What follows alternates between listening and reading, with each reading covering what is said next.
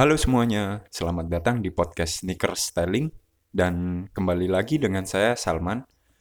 Di episode kali ini saya akan membahas sepatu yang rilis di bulan Agustus tahun 2019, cukup jauh.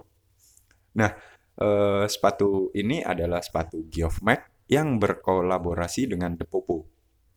Sepatu ini saya dapat dari seseorang yang menjualnya di salah satu toko online yang ada di Instagram.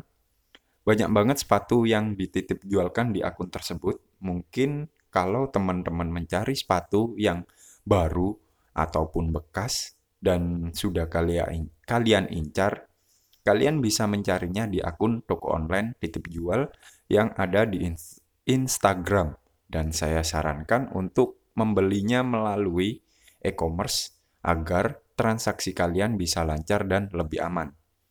Sekarang kembali lagi ke sepatunya. Uh, sepatu Geoff Mac X The Popo ini saya beli dengan harga under retail ya cukup murah sih, tetapi masih di kisaran mendekati harga retail resminya. Untuk harga retail resmi dari sepatu ini, kalau nggak salah itu harganya Rp450.000. Nah, sepatu ini saya dapat dengan harga Rp400.000. Dan sepatu ini saya beli kalau nggak salah itu di bulan Februari tahun 2020 kemarin. Boxnya ini masih menggunakan material karton biasa, menurut saya ya. Tetapi desain dari box sepatu ini cukup niat dan artnya itu cukup bagus. Di bagian atas boxnya ada maskot dari The Popo dan juga ada tulisan bahagia.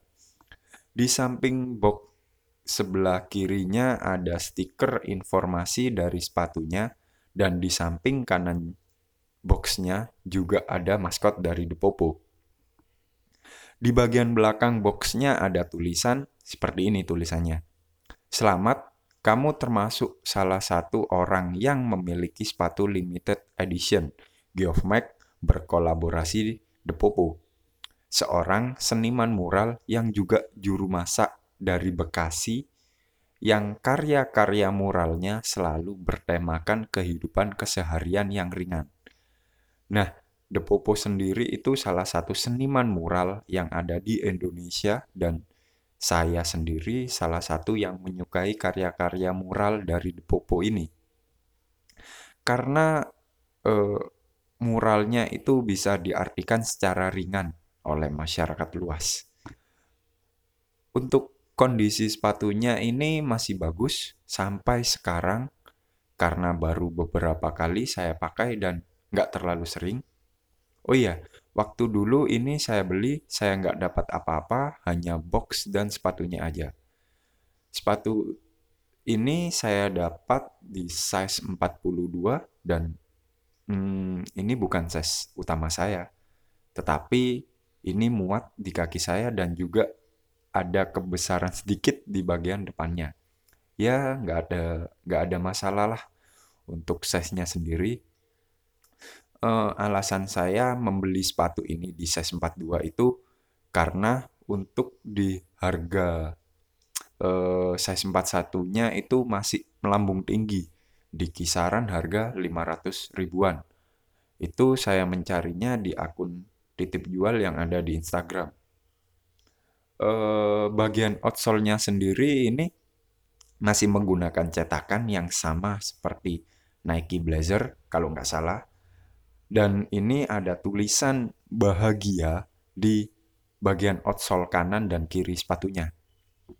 Nah, mungkin kata bahagia itu seperti identitas dari The Popo. Karena setiap mural yang dibuatnya itu kebanyakan, kebanyakan ya, diselipkan kata bahagia. Untuk bagian midsole-nya ini menggunakan rubber yang kualitasnya eh, nggak eh, diragukan lagi lah. Karena seperti yang kalian tahu bahwa sepatu Geoff Mac itu mengutamakan kualitas untuk setiap produk yang dirilisnya. Apalagi Sepatu ini bertemakan kolaborasi, mungkin material yang digunakan lebih bagus dari sepatu artikel rilisan biasanya. Untuk konstruksinya ini menggunakan vulcanize. Uh, di midsole-nya ini juga ada tulisan kalimat cari uang jalan kaki. Oh iya, seingat saya nama artikel dari sepatu ini itu uh, Geofmac Ek de Popo tanda petik cuanki. Nah, sepatu ini mungkin saja direpresentasikan untuk teman-teman yang berjuang mencari pundi-pundi uang secara halal dan baik. Eh, tujuannya untuk menyemangati teman-teman yang sedang bekerja, mencari uang dengan jalan kaki, atau yang lainnya. Mungkin seperti itu ya. Uh, itu persepsi dari saya sih. Untuk material uppernya ini menggunakan kanvas yang mungkin 12 oz. Tetapi kanvas ini kalau dilihat-lihat itu uh, lebih premium dari kanvas sepatu Geofmax lainnya. Uh, ini disclaimer ya, ini menurut saya. Dan bagian uppernya ini juga ada art mural dari The Popo. Ini art muralnya seperti kelinci yang sudah selesai membuat mural karena di artnya ini ada gambar kaleng cat yang tumpah. Mungkin ini merepresentasikan tulisan yang ada di midsole-nya. Untuk solesnya atau tali sepatunya ini biasa saja standar dari Geofmax.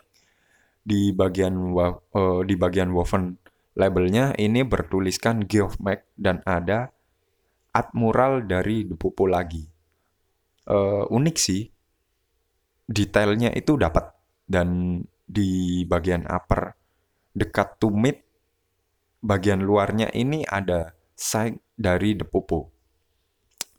Insolnya ini bisa dicopot untuk insolnya sendiri ini berwarna merah dan di bagian tumitnya ini ada gambar maskot dari The Popo dengan tulisan bahagia dan insolnya ini itu empuk nggak diragukan lagi sih karena ini memang produksi dari Geofmax.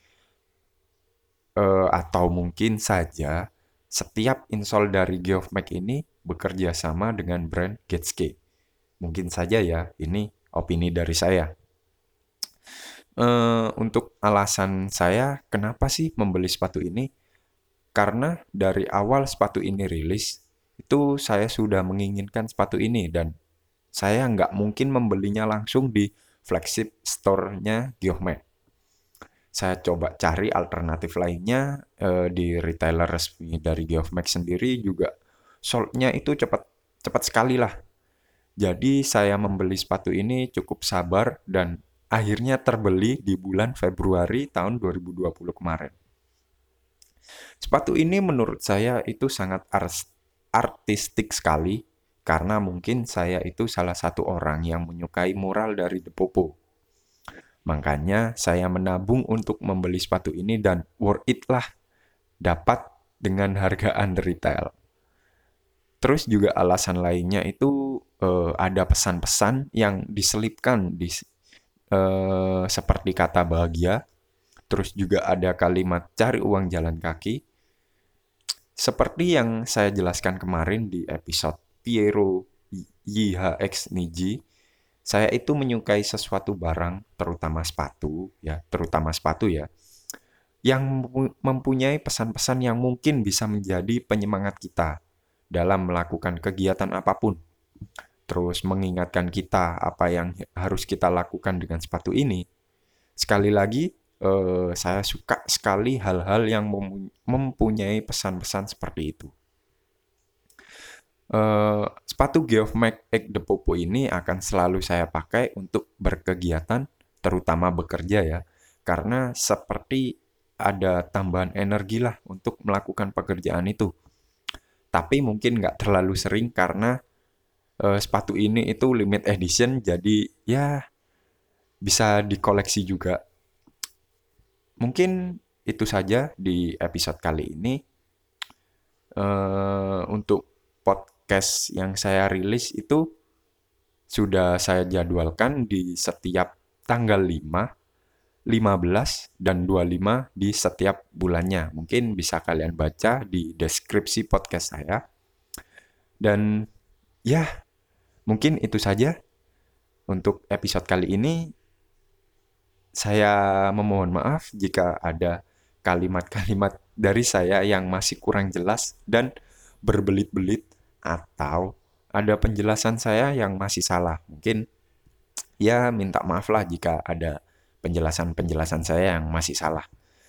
Eh terima kasih karena kalian sudah stay dan mendengarkan episode kali ini sampai di penghujung eh, episodenya dan sampai jumpa di episode selanjutnya.